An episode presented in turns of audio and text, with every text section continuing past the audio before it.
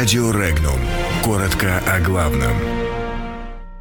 США признают победу России. В России готовы ответить. Новые санкции Евросоюза в России без ответа не останутся. В США считают, что Россия выигрывает санкционную войну. Акцию желтых жилетов во Франции поддержали свыше 30 тысяч человек. В России впервые сумма безналичных операций превысила сумму снятия денег с карт. Мэр Тамбова ушел в отставку.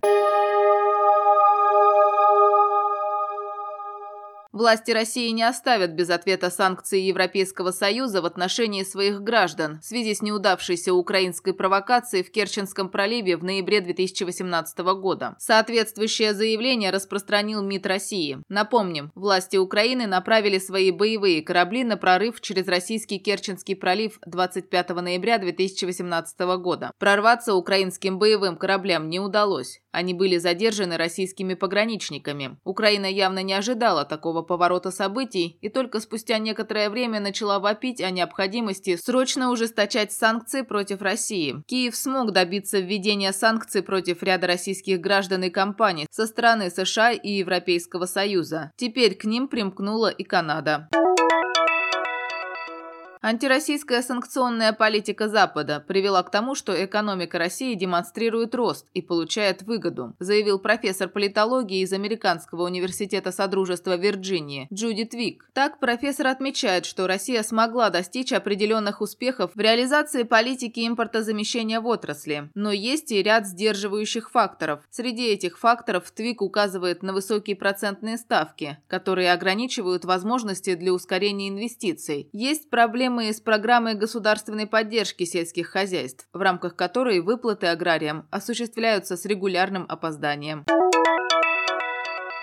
Более 30 тысяч человек приняли участие в манифестациях желтых жилетов по всей Франции, сообщает телеканал CNews со ссылкой на французских правоохранителей. Масштабная акция протеста стала 18-й по счету. По последним данным, 230 человек были задержаны после стычек с полицией. 106 из них остаются под арестом. Серьезные столкновения с правоохранителями произошли только в Париже. 16 марта манифестанты намеревались пройти к Елисейскому дворцу, официальной резиденции главы государства государства. Однако путь им перекрыли правоохранители. В результате протестующие перекрыли автомобильное движение. Стражи порядка применили против них водометы и слезоточивый газ.